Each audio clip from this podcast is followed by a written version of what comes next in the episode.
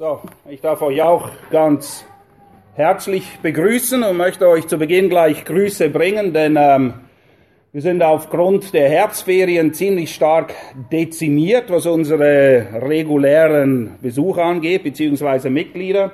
Humberts und Kinder lassen grüßen, die sind im Urlaub gemeinsam mit Schillings und Kindern. Deshalb ist heute Kinderhürti auch hinten, äh, weil wir haben so wenig Kinder hier, dass es sich nicht lohnt, äh, Tom in den anderen Raum zu verbannen, so kann er doch auch mithören bei der Predigt. Grace und Joel, die, ach, tut uns leid, die, müssten, die mussten nach Griechenland in Urlaub, das ist wirklich hart, aber sie haben das auf sich genommen. Ladina mit ihren Kindern ist im Bündnerland und Freis sind auch im Urlaub. Ähm, und das führt mich gleich zu euch. Wir sind froh, dass wir so viele Gäste heute begrüßen dürfen hier. Ähm, wir dachten schon, ob wir die hintersten drei Reihen komplett wegnehmen sollen heute, aber Gott weiß, was er macht und wir freuen uns, dass ihr hier seid. Vielleicht ein paar Worte kurz. Ähm, wir sind eine Gemeindegründung und nein, das ist nicht unser Gebäude. Äh, wir sind sehr glücklich und dankbar und wenn ihr nachher Zeit habt für Kaffee und Kuchen, kann ich euch gerne ein bisschen mehr dazu erzählen, wie wir hier gelandet sind. Ähm, es war uns ein Anliegen, in Torbental die Gemeinde zu gründen. Dieses Lokal war das letzte, das ich noch gefunden habe, nachdem wir zig Absagen bekommen haben. Und hier drin findet einmal im Monat ein Konzert statt, und zwar Country Music. Das werdet ihr erkennen, wenn ihr euch ein bisschen umschaut. Ähm, wir dürfen die Räume nutzen, nutzen am Sonntag, auch unter der Woche für Bibelstunde, Gebetsstunde. Super Deal. Stühle sind hier, Technik ist hier, Kaffeemaschinen sind hier, alles ist hier. Und für uns in der Gemeindegründung ist es eine tolle Sache. So viel einfach nur kurz zu den Räumlichkeiten, die wahrscheinlich nicht so sind, wie ihr euch das gewöhnt seid in Gemeinden. Aber Gemeinde ist ja nicht das Gebäude, sondern die Leute, die Menschen, die sich zu Gott hin versammeln. Dann befinden wir uns in der fortlaufenden Predigt. Wir haben jetzt durch den Philipperbrief durchgepredigt heute am Ende des Philipperbriefes. Es gibt quasi nochmal eine Zusammenfassung, einen Gesamtüberblick, wo wir uns einfach nochmal kurz vor Augen führen wollen, worum es denn tatsächlich geht. Bevor wir aber einsteigen im Philipperbrief, lass mich nochmal beten und dann beginnen wir. Treue Gott und Vater, ja, wir haben gesungen, dass wir das Ziel nicht aus den Augen verlieren. Und das ist auch, wie es Manuel gesagt hat, eins der Anliegen von Paulus, vergessend, was da hinten ist, jagt er auf das Ziel zu, die himmlische Berufung in dir, um dich zu erkennen, die Gemeinschaft deiner Leiden und Anteil zu haben an dir. Herr, und das ist unser Ziel. Wir wollen dir ähnlicher werden. Du, der du uns errettet hast, der du unser Herr bist, der du uns führst und leitest. Und wir bitten jetzt gerade auch für die Zeit im Wort, dass du uns führst und leitest in deine Wahrheit, dass wir sie verstehen, dass wir sie erkennen, aber noch viel mehr, Herr, damit sie uns verändert, umgestaltet und wir auch Täter des Wortes werden. Amen. Nun, wie angekündigt, wir sind am Ende des Philipperbriefs angekommen und wollen uns nochmal einen Gesamtüberblick verschaffen und uns die Frage stellen, wie sieht denn Leben mit Sinn und Leben mit Gewinn tatsächlich aus? Und wir wollen das im Gesamtkontext einerseits des Philipperbriefes nochmal betrachten, aber auch der Gesamtschau der Schrift, was sie denn darüber lehrt in Bezug auf Sinn des Lebens und was ist echter Gewinn? Nun, gewinnen, ich gehe mal davon aus, bringt Freude, richtig? Wenn ihr entscheiden könnt, ob ihr zu den Gewinnern oder zu den Verlierern zählt, ah, okay, keine falsche Bescheidenheit, ich bin lieber bei den Gewinnern, okay? Das ist auch biblisch. Paulus spricht auch davon, wir sehen es dann noch im Korintherbrief. Die Frage ist nur, was ist echter Gewinn?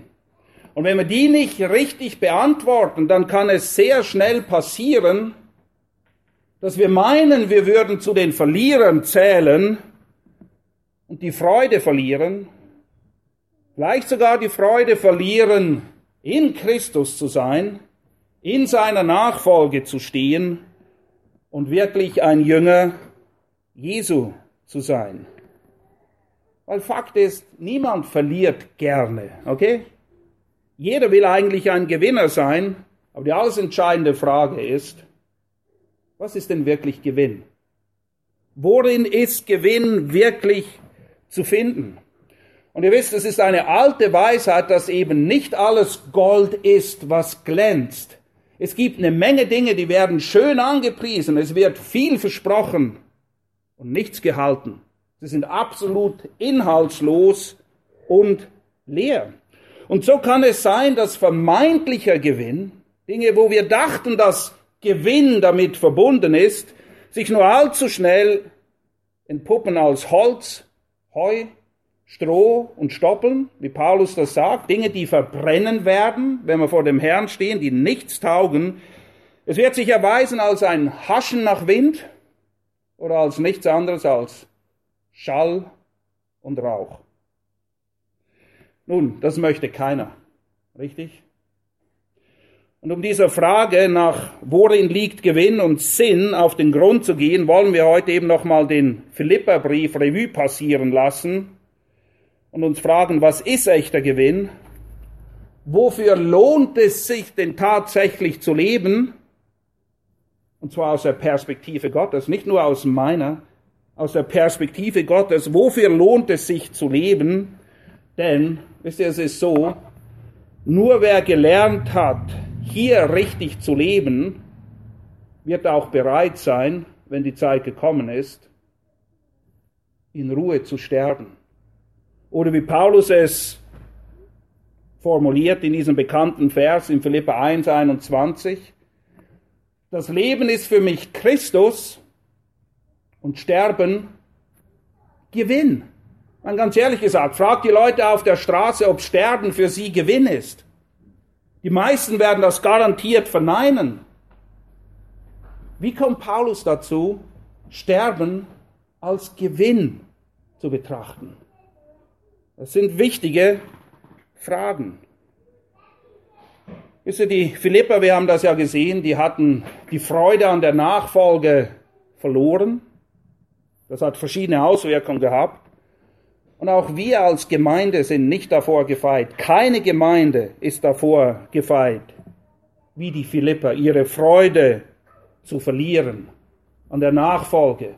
Daran, dass wir überhaupt errettet sind. Dass wir Kinder Gottes sind. Dass wir eine ewige Hoffnung haben. Und das passiert als Folge dessen, dass wir eine verdrehte Vorstellung von Gewinn haben. Dass wir Dingen nachjagen, die wir A nicht wirklich bekommen und B, selbst wenn wir sie bekommen, nicht den Frieden, nicht die Freude, nicht die Ruhe für unsere Herzen geben, nach denen die Menschen sich doch letztendlich alle sehnen. Auch wir stehen letztendlich in der Versuchung, Gott in seinem Wesen, wer er ist, uns selbst als seine Geschöpfe und unsere, in unserer Beziehung zu ihm unsere Mitmenschen um uns herum und Situationen falsch einzuschätzen. Wir denken nicht richtig darüber. Und das führt dann oft zu falschen Entscheidungen und diese wiederum verursachen oft Leid und Schmerz, mit dem wir dann auch nicht richtig umgehen können, sondern es sind dann diese Dinge, die uns unserer Freude und unseres Friedens berauben, aber das ist nicht das Schlimmste. Das ist zwar unangenehm für uns, aber wisst ihr, wenn wir keine Freude haben, dass wir Kinder Gottes sind, dass wir ihm dienen dürfen, nicht müssen. Es ist ein Vorrecht, dem Herrn zu dienen. Wenn diese Freude weg ist und wir irgendwie zähneknirschend und mit geballten Fäusten in unseren Hosentaschen ah, halt irgendwie machen, was man machen muss, weil was denken sonst die anderen in der Gemeinde von uns? Die denken ja, wir seien ungeistlich, also machen wir einfach irgendwie. Wenn wir unserem Herrn so dienen, dann beraubt es ihn seiner Ehre. Das ist das weit Schlimmere. Klar, Leid und Schmerz, Mangel an Freude ist unangenehm für uns, aber weit schlimmer ist es wirklich, dass unser Herr nicht geehrt wird. Und wisst ihr, wenn Menschen unzufrieden sind, dann zieht das immer Kreise. Denkt nicht, dass eure Unzufriedenheit mit Gott, mit euch selbst oder mit der Welt ganz allgemein nur euch betrifft. Wenn du unzufrieden bist, passiert Folgendes, wenn du nicht richtig damit umgehst. Wir lesen das in Hebräer 12, Vers 15, eine eindringliche Warnung, wo es heißt, und achtet darauf, passt auf, lasst euch nicht in die Irre führen oder täuschen. Achtet darauf, dass nicht jemand der Gnade Gottes Mangel leide, dass wir nicht mehr uns freuen über seine Errettung und die Vergebung, die wir in ihm haben. Wir mangeln, wir mangeln der Gnade Gottes. Nicht, dass zu wenig Gnade da wäre, aber wir nehmen sie nicht mehr in Anspruch. Wir bekennen unsere Sünden nicht mehr. Wir leben nicht mehr aus der Vergebung. Wir werden unzufrieden. Und wozu führt das? Dass nicht irgend Achtet darauf, dass nicht jemand an der Gnade Gottes Mangel leide, dass nicht irgendeine Wurzel der Bitterkeit aufsprosse. Das ist ein sehr treffendes Bild. Unzufrieden zu sein. Sehr treffend beschrieben als eine Wurzel der Bitterkeit. Irgendwie ist nichts mehr in Ordnung. Alles ist schlecht. Und bittere Wurzeln führen zu bitteren Pflanzen. Und bittere Pflanzen haben bittere Früchte. Es heißt hier weiter dann, wir sollen aufpassen, dass das nicht passiert, dass nicht irgendeine Wurzel der Bitterkeit aufsprosse und euch beunruhige und viele durch sie verunreinigt werden. Man beginnt sich zu beschweren, zu murren. Ah ja, siehst, ja, das, ja, stimmt, eigentlich hast du recht. Und, und das breitet sich aus zum Teil wie ein Buschfeuer. Und es ist keine kleine Sache, ob wir uns in unserem Herrn freuen oder nicht. Ob wir uns als Gewinner sehen, weil wir richtig über Gewinn denken und ob wir wirklich erkannt haben, was denn der Sinn des Lebens ist. Wozu bin ich überhaupt hier? Und ich habe euch schon mehrmals gefragt, ob ihr wisst, was ein Katechismus ist. Das solltet ihr mittlerweile wissen. Wisst ihr aber auch noch, wie die erste Frage lautet im Katechismus. Katechismus sind Glaubenslehren, kurz zusammengefasst in Frage und Antwort, damit man ein Bild dessen hat, was man denn überhaupt glaubt. Und die allererste Frage, die gestellt wird im Katechismus, ist welche?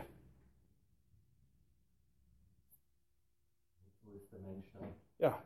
Was ist das höchste Ziel des Menschen? Was ist seine Bestimmung? Wozu ist er da? Man könnte es, wie gesagt, auch so formulieren, wofür lohnt es sich denn zu leben? Worin liegt echter bleibender Sinn und Gewinn. Was ist die Antwort? Weißt du die auch noch? Wozu hat Gott uns geschaffen? Was ist unsere höchste Bestimmung, unser Ziel?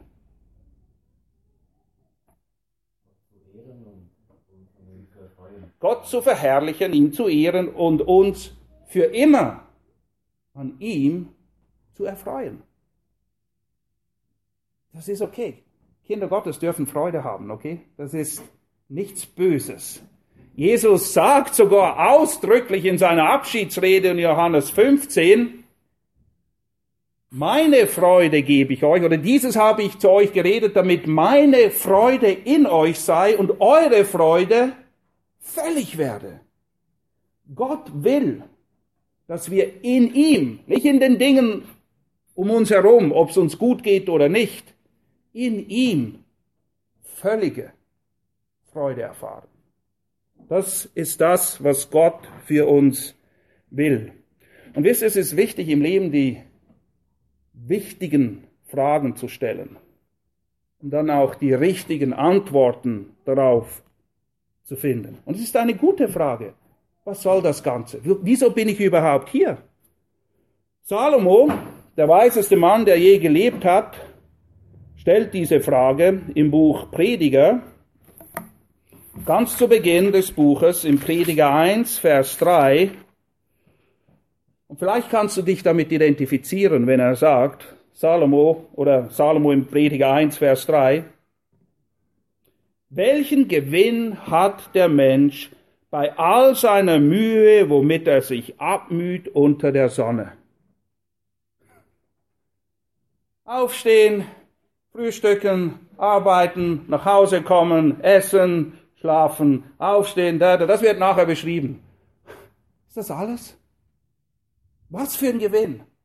Worum geht's? Salomo stellt diese Frage in Markus 8, nachdem Jesus sich den Jüngern zu erkennen gibt, dass er der Messias ist, lesen wir in Vers 36 folgendes. Was nützt es einem Menschen, wenn er die ganze Welt gewinnt? Wenn er alles hat. Beliebter Spruch, Hauptsache gesund. Richtig? Nein? Hauptsache gerettet. Was nützt es dir, wenn du die ganze Welt gewinnst und seine Seele einbüßt? Was nützt es dir, wenn du gesund und reich und voll an Jahren trotzdem in der Hölle landest? Gar nichts. Absolut gar nichts. Kein Gewinn. Petrus, und ihr wisst mittlerweile, ich mag Petrus, Petrus ist der, der das sagt, was alle denken. Er sagt, ähm, fängt sich dafür ab und zu auch einen Schuh ein, ist in Ordnung. Und in Markus 10, Vers 28 steht, ihr merkt, diese Frage bewegt die Leute. Das ist okay, sich darüber Gedanken zu machen. Nein, es ist sogar notwendig. In Markus 10, Vers 28, vorher erklärt Jesus gerade, dass, ähm, naja, die Reichen nicht wegen ihres Reichtums ins Himmelreich eingehen. Und ihr müsst euch vorstellen, für die Juden, Petrus war ein Jude, was, die Reichen, das sind doch die Gesegneten Gottes. Wenn die nicht hineinkommen, wer will dann hineinkommen? Naja, dann erklärt Jesus ein paar Dinge, allem voran, dass man alles hingeben muss. Und Petrus stellt dann die markante Frage, in Markus 10, 28, Petrus fing an, zu ihm zu sagen, siehe, wir haben alles verlassen und sind dir nachgefolgt. Und was er damit sagen will, ist eigentlich, hey, was schaut für uns raus? Wir haben doch alles verlassen. Mein Petrus war ein selbstständiger Fischer, der hat sein eigenes Business gehabt, hat alles liegen lassen, hat alles hinter sich gelassen und ist seinem Herrn nachgefolgt und fragt jetzt, lohnt sich das überhaupt? Lohnt sich das, dein Jünger zu sein? Lohnt es sich, auf dich zu hören und so zu leben, wie du das sagst? Die Antwort, die Jesus ihm gibt, sagt, ihr werdet hier und jetzt hundertfach empfangen, Häuser, Brüder, Schwestern, Mütter, Kinder, Äcker, aber noch viel wichtiger, und in dem kommenden Zeitalter ewiges Leben. Gott sorgt für uns. Gott lässt sich nicht lumpen. Gott ist nicht auf dich und mich angewiesen, aber wir auf ihn. Und wir tun gut daran, auf ihn zu hören, damit wir nicht zu solchen werden, die die Dinge komplett falsch einschätzen, wie wir das in Malachi 3, Verse 13 bis 15 lesen.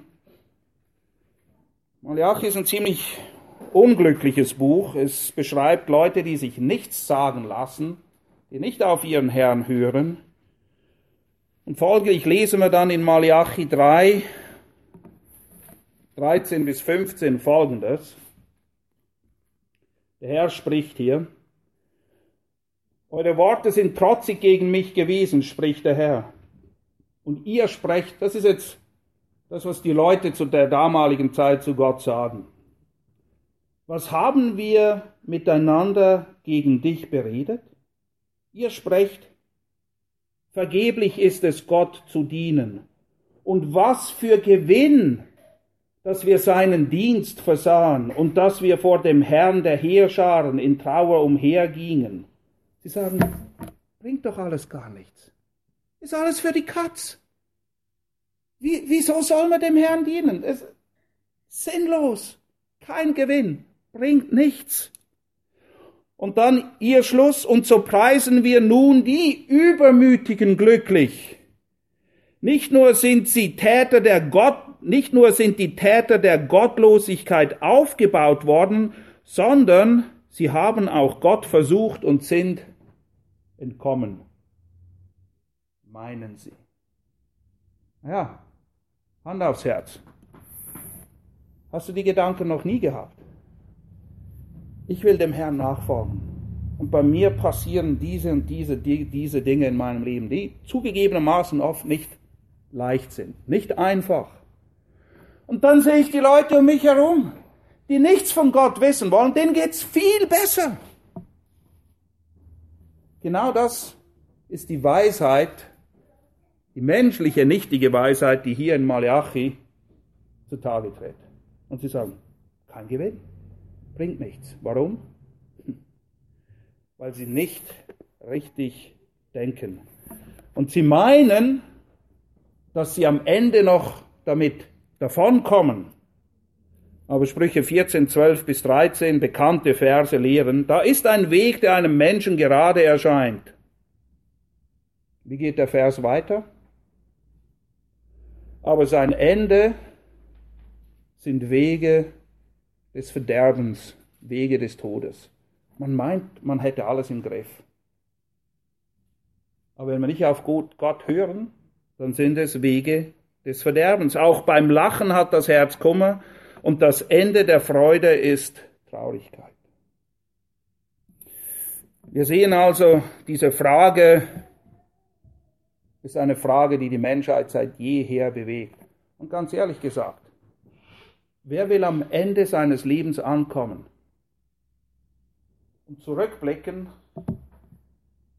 und feststellen müssen, ich habe mein Leben vergeudet. Ich habe es in den Sand gesetzt.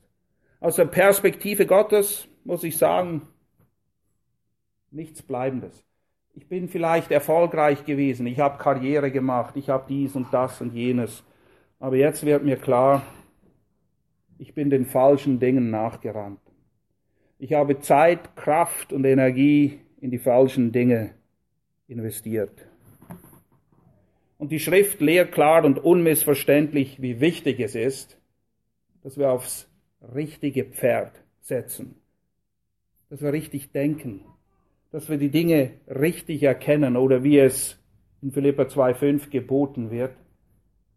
Diese Gesinnung sei in euch, die auch in Christus Jesus war.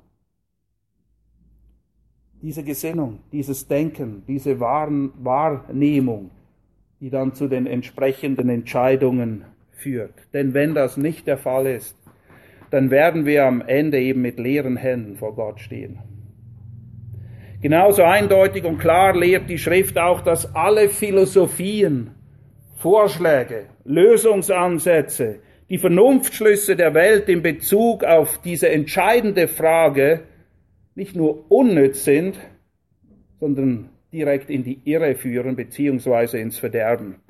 Ich meine, was wird uns heute vorgegaukelt, worum es geht im Leben? Jung, dynamisch, erfolgreich, schön musst du sein, reich, so aussehen, wie man aussieht.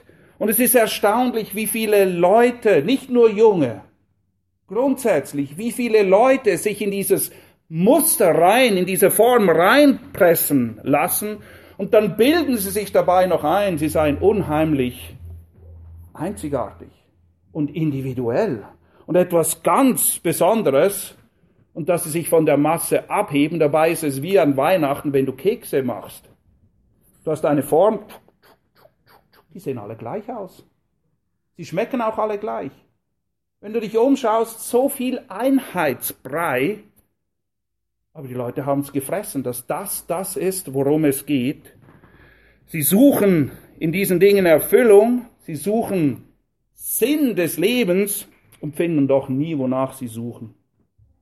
Ein weiteres falsches Motto ist, dass es darum geht, Gewinn um jeden Preis zu erzielen und der Zweck heiligt dann auch die Mittel. Naja, dann kann man schon mal fünf gerade sein lassen und geht an die Sache ran, damit man halt zu dem Ziel kommt, das man sich gesteckt hat. Falsch. Auf der anderen Seite gilt aber Folgendes. Ein heiliger Gott bestimmt den Zweck, das Ziel und die Mittel um dieses Ziel, das er gesteckt hat, zu erreichen, damit wir, nachdem wir dann die Ziellinie unseres Lebens überquert haben, wahrhaftig als Gewinner dastehen und nicht in der Dopingprobe hängen bleiben, weil wir irgendwie getrickst haben.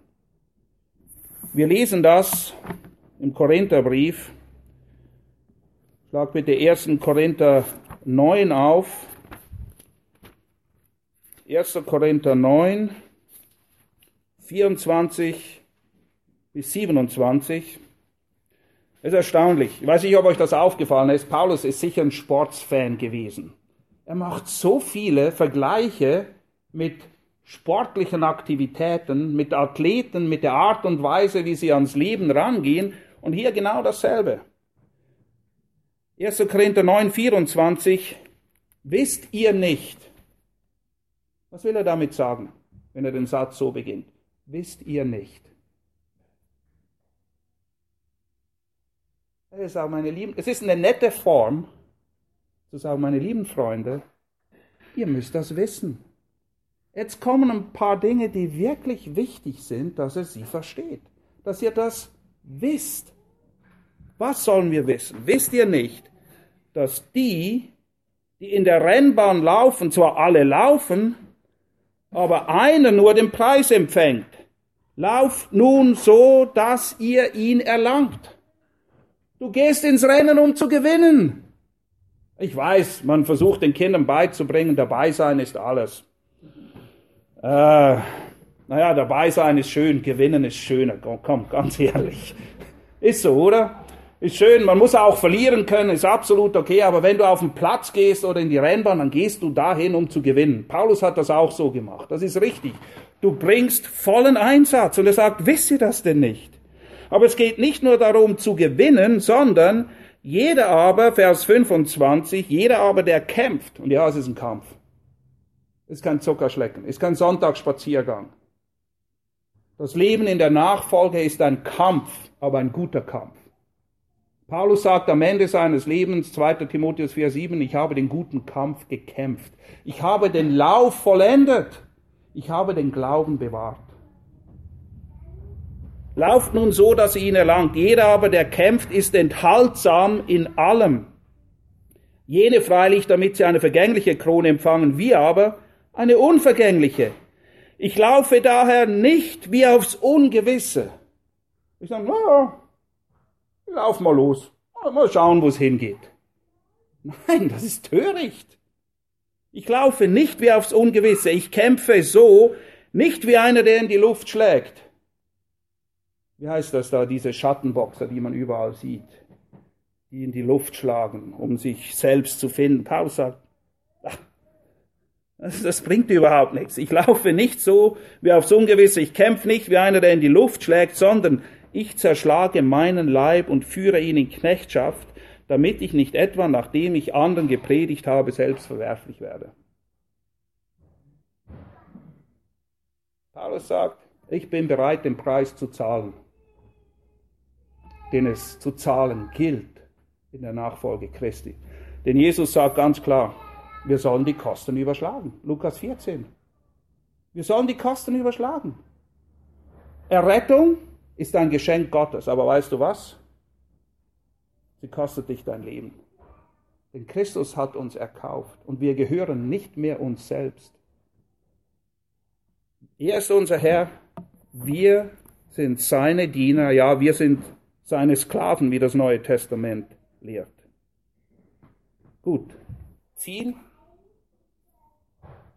die Rennbahn, die Art und Weise, wie wir kämpfen, a, entsprechend den Regeln, und die Regeln hat Gott gemacht, und im Bewusstsein, dass es etwas kostet. Jetzt sind wir im Philipperbrief. Ich habe gesagt, wir wollen es im Gesamtkontext der Schrift betrachten und jetzt richten wir den Fokus auf den Philipperbrief selbst, um nochmal Revue passieren zu lassen. Wir haben ja über ein Jahr jetzt im Philipperbrief verbracht, um einfach noch mal kurz die wichtigen Nägel einzuschlagen, die wir wissen müssen, damit wir am Ende unseres Lebenslaufes als freudige Gewinner dastehen. Und ich gehe davon aus, dass sie mit mir übereinstimmt, dass Paulus ein Gewinner war im biblischen Sinne. Und jemand, der von sich sagen kann, das Leben ist für mich Christus und Sterben Gewinn.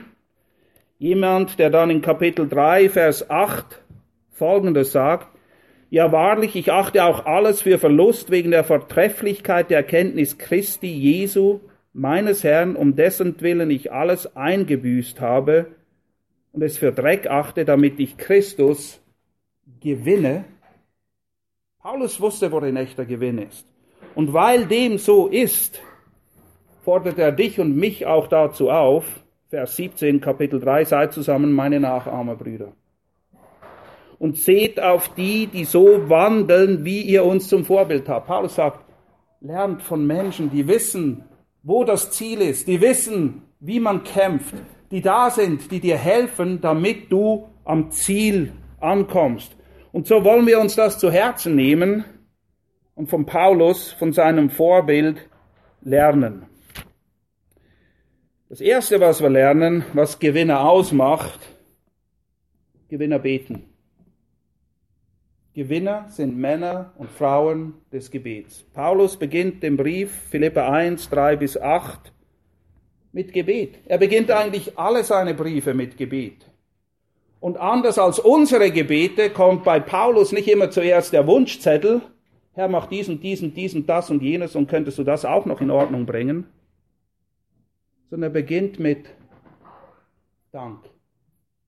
Er dankt Gott für das, was er bereits getan hat und allen voran Philippa 1, Vers 6, wenn er sagt, denn ich bin gewiss, ich bin zutiefst überzeugt, sagt er, ich bin gewiss, dass der, der ein gutes Werk in euch begonnen hat, es auch vollenden wird, bis auf den Tag Christi. Was sagt er hier? Paulus erinnert die Philipper, dass ihre Errettung sicher ist. Warum? Naja, weil gemäß Hebräer 12, Vers 2 Christus was ist? Der Anfänger und Vollender des Glaubens. Er hat's begonnen, er wird es vollenden, weil er uns errettet hat dürfen wir hoffen, und zwar eine gewisse Hoffnung haben, dass wir im Himmel ankommen. Und wisst ihr was? Das allein reicht, um sich ein Leben lang zu freuen, egal was sonst kommen mag. Wir müssen aufpassen, alle, ihr und ich genauso, dass wir nicht unsere Freude daran verlieren, dass der Herr uns errettet hat. Denn wir haben es nicht verdient. Kein einziger von uns. Und gerade wenn wir in der Gemeinde sind, wenn wir im Dienst sind, müssen wir aufpassen, dass wir unsere Freude nicht in Dingen suchen, die zwar gut sind, aber da ist die Freude nicht zu suchen letztendlich. Und ich glaube, es gibt keine bessere Stelle, die das unterstreicht, als Lukas 10, Vers 20. Die Begebenheit ist folgende. Jesus sendet die 70 Jünger aus. Ja, und sie machen ein paar richtig coole Dinge, okay? Sie haben Erfolg in ihrem Dienst. Das wird dort beschrieben. Und dann kommen sie zurück und sind euphorisch und freuen sich und berichten Jesus, was sie alles gemacht haben. Was sagt Jesus zu ihnen? Das ist so wichtig, das ist so zentral, diese Aussage hier, diese Wahrheit. Lukas 10, Vers 20. Jesus spricht zu den Jüngern, doch darüber freut euch nicht, dass euch die Geister untertan sind, freut euch viel mehr, dass eure Namen in den Himmeln angeschrieben sind.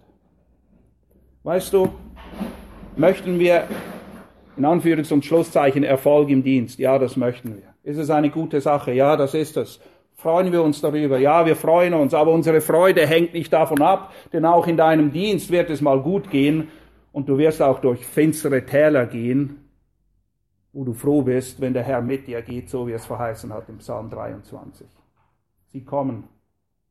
Und unsere Freude ist da zu suchen, wo sie zu finden ist und wo sie fest ist, nämlich in der Tatsache, dass der Herr uns errettet hat. Und die Bibel ist voll davon. Johannes 10, 27 spricht Jesus, ich kenne meine Schafe, sie hören meine Stimme und sie folgen mir.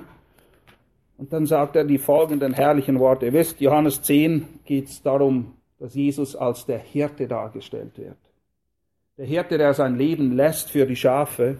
Und der Hirte, der dann auch Folgendes sagt, Vers 28, und ich gebe ihnen, den Schafen, ewiges Leben, und sie gehen nicht verloren in Ewigkeit, und niemand wird sie aus meiner Hand rauben. Mein Vater, der sie mir gegeben hat, ist größer als alles, und niemand kann sie aus der Hand meines Vaters rauben. Ich und der Vater sind eins.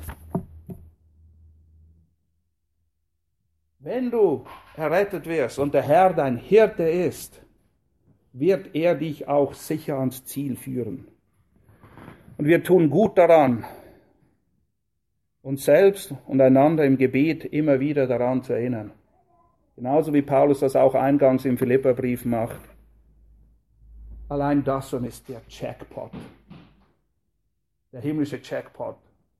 Hoch. Ah, ich weiß gar nicht. Man kann es gar nicht in Worte fassen. Das ist alles, was zählt am Ende.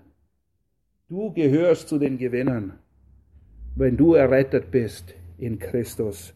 Und vergiss das nie. Denk immer wieder daran und dank dafür auch. Des Weiteren, was macht Gewinner aus? Gewinner sind ausgeglichen, die Verse 9 bis 11. In den Versen 9 bis 11, Kapitel 1, betet Paulus dafür, dass sie überfließen in Liebe und Einsicht oder Liebe und Erkenntnis. Hm. Was für ein notwendiges Gebet. Gerade in unserer Zeit. Hier herrscht große Not. Slogans, die sich in der Gemeinde breit gemacht haben, wie Lehre trennt und Liebe eint, sind absolut zerstörerisch. Liebe und Lehre gehören zusammen. Das sind die zwei Seiten einer Münze. Wir brauchen Lehre, damit wir wissen, wo es lang geht. Und wir brauchen Liebe zu Gott und zu unserem Nächsten, damit wir die Wahrheit auch richtig lieben, dass wir richtig miteinander umgehen. Und dann, wenn, wenn das eintrifft, so wie Paulus hier bittet, Liebe und Erkenntnis in aller Einsicht überströmen, dann können wir prüfen, wenn wir Liebe und Lehre haben, dann sind wir in die Lage versetzt, das Vorzüglichere zu wählen, das Beste, damit wir wirklich Gewinner sind aus der Perspektive Gottes. Nur so, nur wo Liebe und Einsicht da sind, Hand in Hand gehen, sind wir in der Lage, das Vorzüglichere zu wählen, um es dann auch zu tun. Und Paulus bringt gleich ein Beispiel, was das Vorzügliche ist. Die Verse 12 bis 25 zeigen eben, Gewinner haben ein gesundes Urteilsvermögen oder ein biblisches Urteilsvermögen. Wo ist Paulus, als er den Philipperbrief schreibt? Wo befindet er sich? Im Gefängnis. Er sitzt im Knast. Jetzt würde man doch meinen, das kann doch nichts Gutes sein. Paulus, und von allen, der große Apostel Paulus, den könnt ihr doch nicht auf Eis legen. Doch. Wenn Gott das will, dann kann er das. Und er tut es auch. Und Paulus betrachtet das nicht als einen Nachteil, sondern erklärt dann in den Versen 12 bis 25, dass es gut ist, dass Gott ihn in einem römischen Gefängnis parkt. Er hat Liebe und Lehre Erkenntnis und kann seine Situation richtig beurteilen. Er kann prüfen, was das Vorzügliche ist. Und wisst ihr, was das Vorzüglichste ist? Aus der Perspektive von Paulus? Ganz einfach. Alles, was der Ausbreitung des Evangeliums dient. Das ist das Beste. Was es ihn kostet, das ist sekundär. Er hat gelernt, das vorzüglicher zu wählen, weil er Gott liebt, mehr als seine eigenen Wünsche, seine eigene Komfortzone, seine eigenen Pläne, seine eigenen Absichten.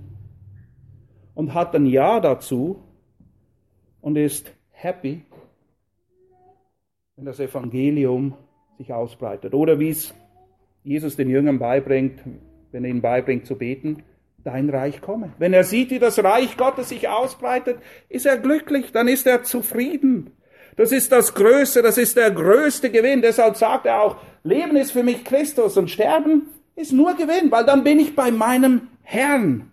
Dann bin ich bei meinem Herrn. Er hat gelernt, was Jesus auch uns beibringen will in den Evangelien.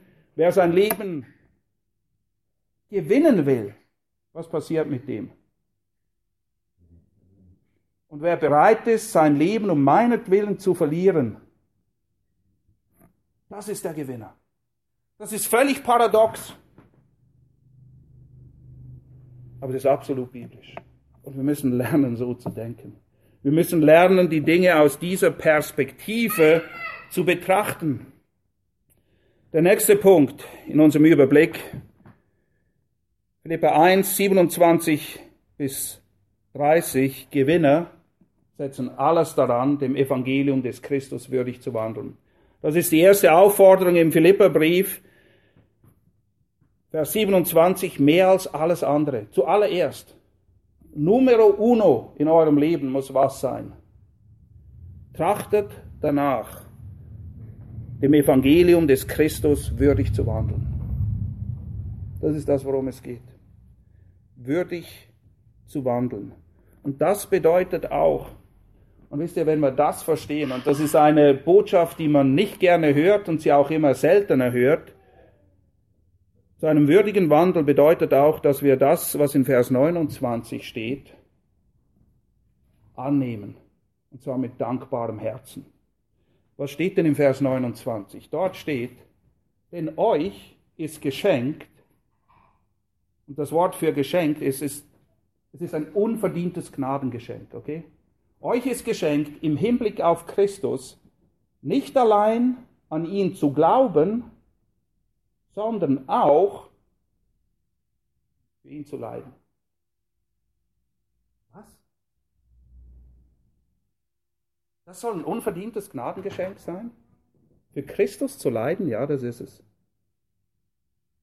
Das Erste, das nehmen wir mit freudigem Herzen an. Glauben, ja, glauben, ja, gerne. Leiden? Wir müssen aus Gottes Perspektive denken, nicht aus unserer. Niemand leidet gern. Aber wisst ihr was? Leiden ist oft notwendig, damit wir das lernen, was wir auf keine andere Art und Weise lernen. Und jeder von euch könnte jetzt aufstehen und Dinge erzählen aus seinem Leben, wo er etwas gelernt hat, durch schwierige Situationen. Vielleicht steckt ihr sogar noch mittendrin. Vielleicht ringt ihr noch zu lernen, was es zu lernen gilt daraus. Aber ihr wisst genau, ihr hättet das nie gelernt. Hätte Gott euch nicht durch diese Schwierigkeiten, und jetzt kommt es, hindurchgeführt. Nicht einfach, wir, wir, hätten, wir hätten es gern, wenn er uns rausnimmt. Nein, er führt uns hindurch, damit wir lernen, was es zu lernen gilt. Und wisst ihr was? Das hat er sogar mit seinem eigenen Sohn gemacht, als er hier auf Erden war. Ganz Gott und ganz Mensch. Wir lesen im Hebräer 2.10, denn es geziemte ihm, Christus, um dessen Willen alle Dinge und durch den alle Dinge sind, der Schöpfer und Erhalter, Gott, es geziemte ihm, indem er viele Söhne zur Herrlichkeit brachte, den Urheber ihrer Errettung durch Leiden vollkommen zu machen. Wow. Wenn Jesus in seinem Menschsein hier auf Erden leiden musste, um vollkommen zu sein, wie viel mehr du und ich. Und wie viel mehr sollten wir lernen, nicht, nicht für Leiden zu beten, aber wenn sie kommen, so wie Gott sie verordnet, sie dankend anzunehmen und nicht immer gleich zu beten, Herr, nimm sie weg, sondern Herr, was soll ich lernen? Was gilt es zu lernen, damit ich wachse, damit dein Reich wächst? Der nächste Punkt, Kapitel 2, 1 bis, 4. Gewinner besinnen sich darauf, was sie in Christus haben und was sie deshalb geben können. Gewinner sind Geber, grundsätzlich. Gewinner sind solche, die geben. In Kapitel 2, Vers 1 erinnert Paulus die Philipper, dass es Ermunterung gibt in Christus, Trost der Liebe, Gemeinschaft des Geistes und innerliche Gefühle und Erbarmungen. Und eben deshalb nun sollen sie bereit sein, den anderen höher zu achten als sich selbst. Erst wenn du endlich mal zur Ruhe gekommen bist und nicht denkst, dass du dauernd zu kurz kommst, weil du weißt, dass du in Christus alles hast, wirst du bereit sein, den anderen höher zu achten als dich selbst. Denn sonst geht es ja primär immer um wen? Ich mir meins. Ich mir meins. Das dominiert unser Leben, bis wir begreifen, was wir in Christus alles haben. Kapitel 2, 5 bis 11, das Herzstück des Philipperbriefes. Gewinner haben die Gesinnung Christi. Gewinner haben die Gesinnung Christi. Es heißt hier Imperativ, Befehlsform, diese Gesinnung sei in euch, die auch in Christus Jesus war. Wir müssen darum ringen, wir müssen Gott bitten, wir müssen alles daran setzen, dass diese Gesinnung unser Herz ergreift. Und wie, was zeichnet die Gesinnung Jesu aus? Demut, sich selbst erniedrigen und aus Liebe zum Vater gehorsam zu sein in allem, auch bis zum Tod am Kreuz. Das ist das, was die Gesinnung Jesu ausmacht liebevoller Gehorsam, der bereit ist, sich selbst zu erniedrigen und sich zu demütigen, genau wie es hier beschrieben wird, Kapitel 2, 5 bis 11. Und wo das der Fall ist, da sind wir in den Versen 12 bis 18 angelangt, wo klar wird, Gewinner streben nach Heiligung. Wenn Gott uns errettet hat, wenn er uns rausgerufen hat, wenn wir wachsen in dieser Gesinnung, dann wollen wir auch was der Herr will. Und es ist im Alten Testament und im Neuen Testament so. Gott spricht, seid heilig, denn ich bin heilig. Und so lesen wir folgerichtig Philippa 2,12, daher meine Geliebten, wie ihr alle Zeit gehorsam gewesen seid, nicht allein in meiner Anwesenheit, sondern jetzt vielmehr in meiner Abwesenheit, bewirkt euer eigenes Heil oder eure Heiligung, lebt eure Heiligung mit Furcht und Zittern, denn Gott ist es, der in euch wirkt, sowohl das Wollen als auch das Vollbringen. Weil Gott wirkt und er tut es, wollen und vollbringen, wirke auch du. Setze alles daran, in der Heiligung zu wachsen, denn das sind die echten Gewinner. Nicht die, die ihr Bankkonto immer größer und größer machen, sondern die, die sich Schätze sammeln im Himmel Schätze, die vergleichbar sind mit der Frucht des Geistes oder mit einem Reifeprozess in Heiligung. Dann ganz wichtig, was macht Gewinner noch zu Gewinnern? Sie rüsten andere zu. Gewinner machen Jünger. Wir lesen das in Kapitel 2, 19 bis 30. Wir lesen dort von Timotheus, von Epaphroditus, Männer, die Paulus nicht nur zugerüstet hat, Männer, die ihm so nah waren, von Paulus, äh, von Timotheus sagte, ich habe keinen Gleichgesinnten. Seine engsten Freunde, er rüstet sie nicht nur zu, sondern das ist das absolut Verblüffende. Er sitzt im Knast und schickt Timotheus und Epaphroditus zu den Philippern, damit sie Trost haben. Keiner von uns, wage ich zu behaupten, würde den einzigen Freund, der noch an seiner Seite steht, wenn du im Knast sitzt, wegschicken zum Wohle der anderen. Du würdest sagen, nein, ich brauche, alles sind weg. Du bist der Einzige, der mir noch geblieben ist. Auch hier sehen wir die Selbstlosigkeit von Paulus, dessen Vorbild wir folgen wollen. A, dass Männer zugerüstet werden und B, damit wir bereit sind, sie dahin zu senden, sie ziehen zu lassen, sie zu segnen wo Gott sie haben will. Sie gehören nicht uns. Sie gehören nicht der Gemeinde, sie gehören nicht irgendetwas, sie gehören dem Herrn. Und er sendet seine Jünger dorthin, woher sie haben will. Kapitel 3, 1 bis 9. Gewinner haben ein biblisches Menschen- und Gottesbild. Dieses zentrale Kapitel, wo Paulus sagt, alles, was mir Gewinn war, habe ich als Dreck geachtet, damit ich Christus gewinne, damit ich in ihm gerechtfertigt werde und, Verse 10 bis 11, auch gerecht lebe. Das geht nur, wenn wir verstehen, dass wir in Gott alles haben und auf all die Dinge, die wir so lange, so krampfhaft festhalten, getrost verzichten können. Wir brauchen sie nicht. Wenn wir nur Christus gewinnen, dann haben wir alles gewonnen. Kapitel 3, 1 bis 9. Kapitel 3, 11 bis 16. Gewinner leben zielorientiert. Und das Ziel ist für uns vorgegeben. Hier, hier steht, wie unser Leben sein soll. Hier steht ganz oft, das ist der Wille Gottes für euer Leben. Zum Beispiel 1. Thessalonicher 4, 3, eure Heiligung. Das ist das, was Gott will. Das sind biblische Ziele, die Gott für uns steckt und die wir anstreben sollen in seiner Kraft, durch seine Gnade, die in uns wirkt. Wir vergessen, was da hinten ist. Das heißt nicht, dass wir einfach Gras drüber wachsen lassen, sondern wir bekennen unsere Schuld und lassen sie da, wo sie hingehört, nämlich in der Tiefe des Meeres und gehen vorwärts. Wir jagen auf das Ziel zu in Christus. Wir kommen langsam zum Ende. 3.17 bis 21 Gewinner sind nachahmungswürdige Vorbilder. Paulus nimmt den Mund nicht zu voll, wenn er sagt, Kapitel 3, 17, seid zusammen meine Nachahmer, Brüder, und seht hin auf die, die so wandeln, wie ihr uns zum Vorbild habt. Paulus sagt nicht, er sei perfekt oder sündlos, aber er ist definitiv ein nachahmungswürdiges Vorbild. Bin ich das?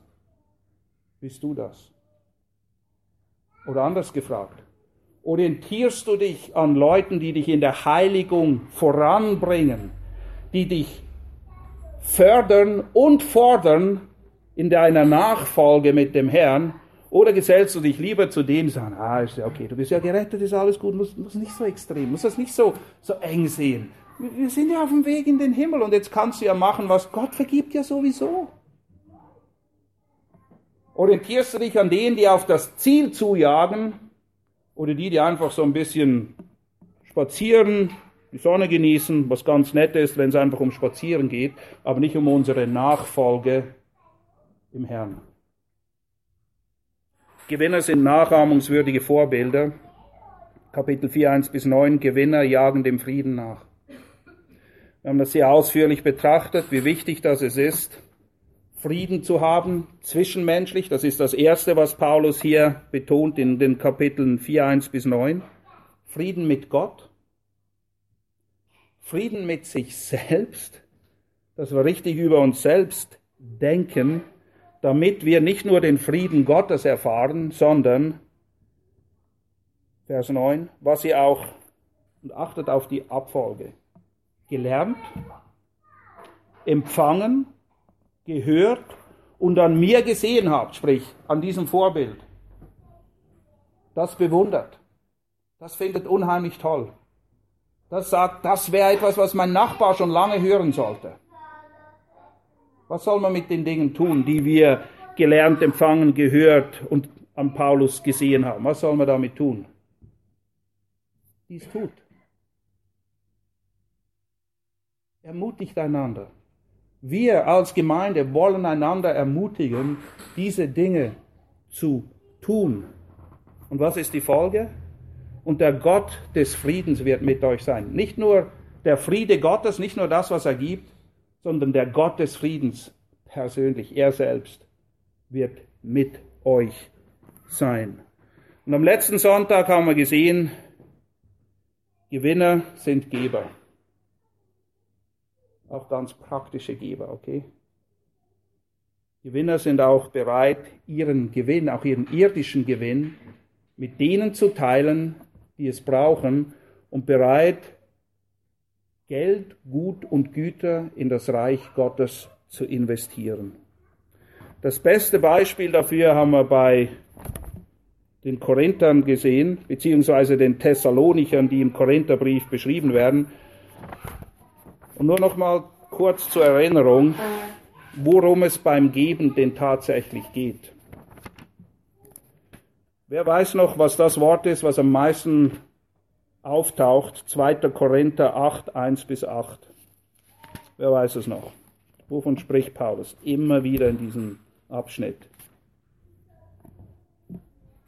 Dass es eine Gnade ist, eine Gnade Gottes zu geben. Und die Art und Weise, nicht, nicht primär die Menge, sondern die Herzenseinstellung, mit der ich gebe für das Reich Gottes, ist was? Es steht hier, 2. Korinther 8, Vers 8. Und die Thessalonicher waren wirklich mausearm, das lest ihr in den vorhergehenden Versen. Die hatten nichts, die nagten selbst am Hungertuch und bettelten quasi, auch etwas geben zu dürfen für die Sammlung für die Heiligen in Jerusalem. Paulus lässt es dann zu und beschreibt, dass sie sich zuerst dem Herrn gegeben haben und dann von dem Nichts, was sie hatten, mehr gaben, als sie überhaupt besaßen. Und Vers 8, nicht befehlsweise spreche ich, sondern wegen des Fleißes der anderen und, und jetzt kommt es, um die Echtheit eurer Liebe zu prüfen. Wir haben das letztes Mal ausführlich betrachtet. Unser Umgang mit Geld, Gaben und Gütern offenbart sehr viel über unsere geistliche Reife. Oder wie Paulus es hier eben sagt, es ist ein Echtheitstest unserer Liebe, und zwar unserer Liebe zum Herrn und zum Nächsten. Das erinnert sehr stark woran? Den Herrn lieben und den Nächsten lieben? Das ist das größte Gebot. Gott lieben und den Nächsten lieben. Unser Umgang mit Gütern bringt zum Ausdruck, wen wir lieben. Und wisst ihr, es bringt zum Ausdruck, wem wir vertrauen. Vertraue ich dem Herrn, dass er für mich sorgt und mich nicht verhungern lässt oder nicht? Das ist das alles Entscheidende. Und in dem Sinne ist es, wie Paulus es hier sagt, eine Echtheitsprüfung unserer Liebe zum Herrn und zum Nächsten. Und somit sind wir durch mit diesem Gesamtüberblick von Philippa und Leben mit Gewinn können wir ganz einfach zusammenfassen. Wir leben als Gewinner, wenn wir gemäß 1.27 mehr als alles andere danach trachten, dem Evangelium des Christus würdig zu wandeln. Oder wie Jesus es selbst sagt, in der Bergpredigt Matthäus 6,33, trachtet aber zuerst nach, wonach? Wonach sollen wir zuerst trachten? Und? Seiner Gerechtigkeit. Und? Alles andere, all dieser Schnack, all das Zeugs. Gott sorgt für euch. Er weiß, dass ihr es braucht. Er weiß, dass ihr, er weiß, dass ihr zu essen braucht, ein Dach über dem Kopf und Kleidung. Gott ist ein guter Vater. Er sagt, macht ihr das, wofür ich euch hier auf der Erde habe. Und ich kümmere mich um den Rest. Und es ist ein Ausdruck des Vertrauens, wenn wir auf ihn hören. Zwei Verse zum Schluss. Drei, Entschuldigung. Die uns einfach nochmal in Erinnerung rufen, worum es tatsächlich geht. Klar und deutlich. 2. Korinther, Vers 5, äh, 2. Korinther, Kapitel 5, die Verse 14 bis 15, wo wir lesen, und hier schließt sich der Kreis zu das, zu dem, worin unsere größte Freude zu suchen ist, da wo sie verankert ist. Wo ist unsere Freude verankert? Unantastbar? Wo denn? Kommt, ihr müsst das wissen. dass unsere Namen angeschrieben sind im Himmel, dass unsere Errettung sicher ist. 2. Korinther 5, Verse 14 und folgende. Denn die Liebe des Christus drängt uns, indem wir so geurteilt haben, und es ist die Liebe des Christus, nicht der Druck. Es ist die Liebe, die er gibt und die Liebe, die wir zu ihm haben. Wozu, wozu drängt sie uns? indem wir so geurteilt haben, dass einer für alle gestorben ist und somit alle gestorben sind. Das ist unsere Errettung. Aber wir sind nicht nur errettet, damit wir nicht in die Hölle, sondern in den Himmel kommen, sondern wir sind errettet mit einem Ziel. Jetzt kommt das Ziel, Vers 15. Und er ist für alle gestorben, damit die, die leben, nicht mehr sich selbst leben, sondern dem, der für sie gestorben und auferweckt worden ist. Hier habt ihr es. Er ist für uns gestorben, damit wir ihm leben. Damit wir das lernen, zum Beispiel, was wir von Paulus lernen können im Philipperbrief. Der zweitletzte Vers, vielen von euch wahrscheinlich bekannt, Psalm 90, ab Vers 9.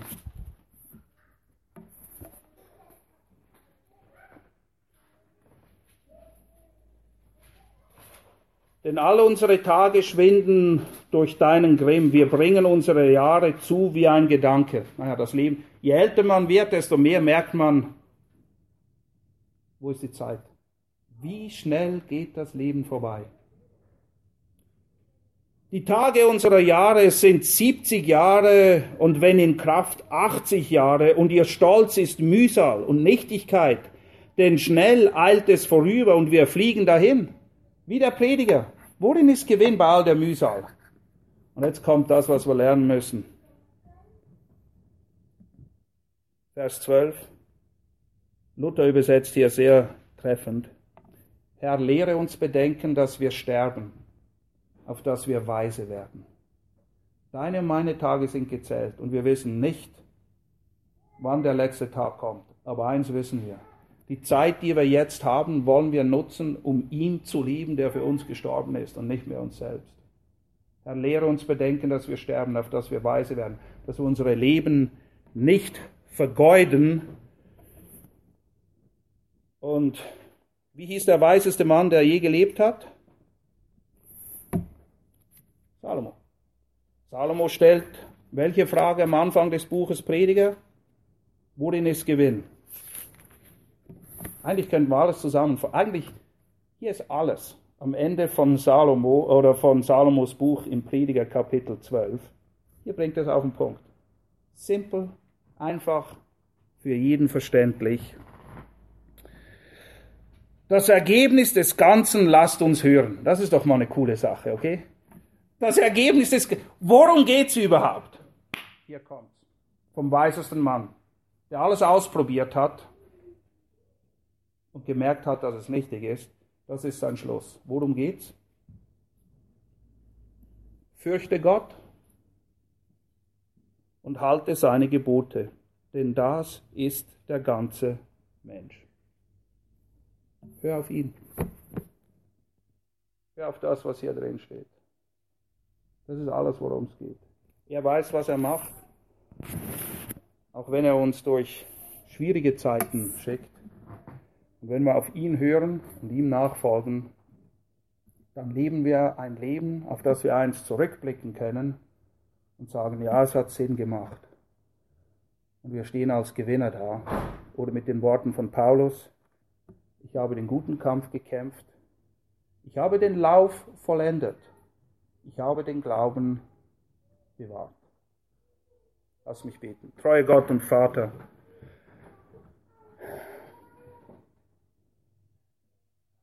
Vergib, wo wir uns blenden lassen von den Dingen, die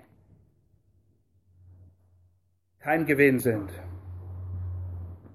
Wo wir Dingen nachjagen, die uns nur leer und trostlos und hoffnungslos zurücklassen.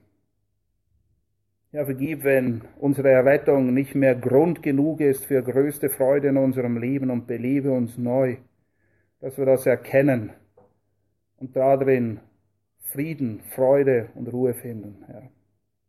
Lass uns aus dem, was du bereits getan hast, auf das Ziel zujagen, wie wir es gelesen haben bei Paulus. Im Wissen, dass du bei uns bist, dass du für uns bist.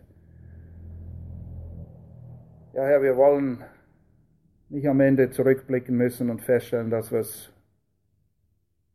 unser Leben vergeudet haben. Bewahre uns davor, Hilf, dass wir einander auch immer wieder ermutigen, können, einander tragen, wenn wir durchhängen, damit wir das Ziel gemeinsam erreichen, Herr. Damit wir einander helfen oder wie es Hebräer sagt, einander anreizen zu Liebe und zu guten Werken.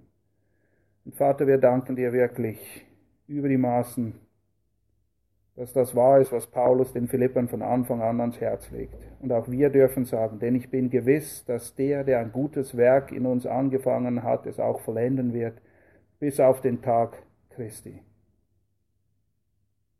Herr, wir danken dir. Und wir wollen dir danken ganz praktisch, indem wir dir unsere Leben hingeben, so wie wir das jetzt auch ganz bewusst singen wollen in dem Lied, das wir zum Abschluss, Abschluss singen. Amen.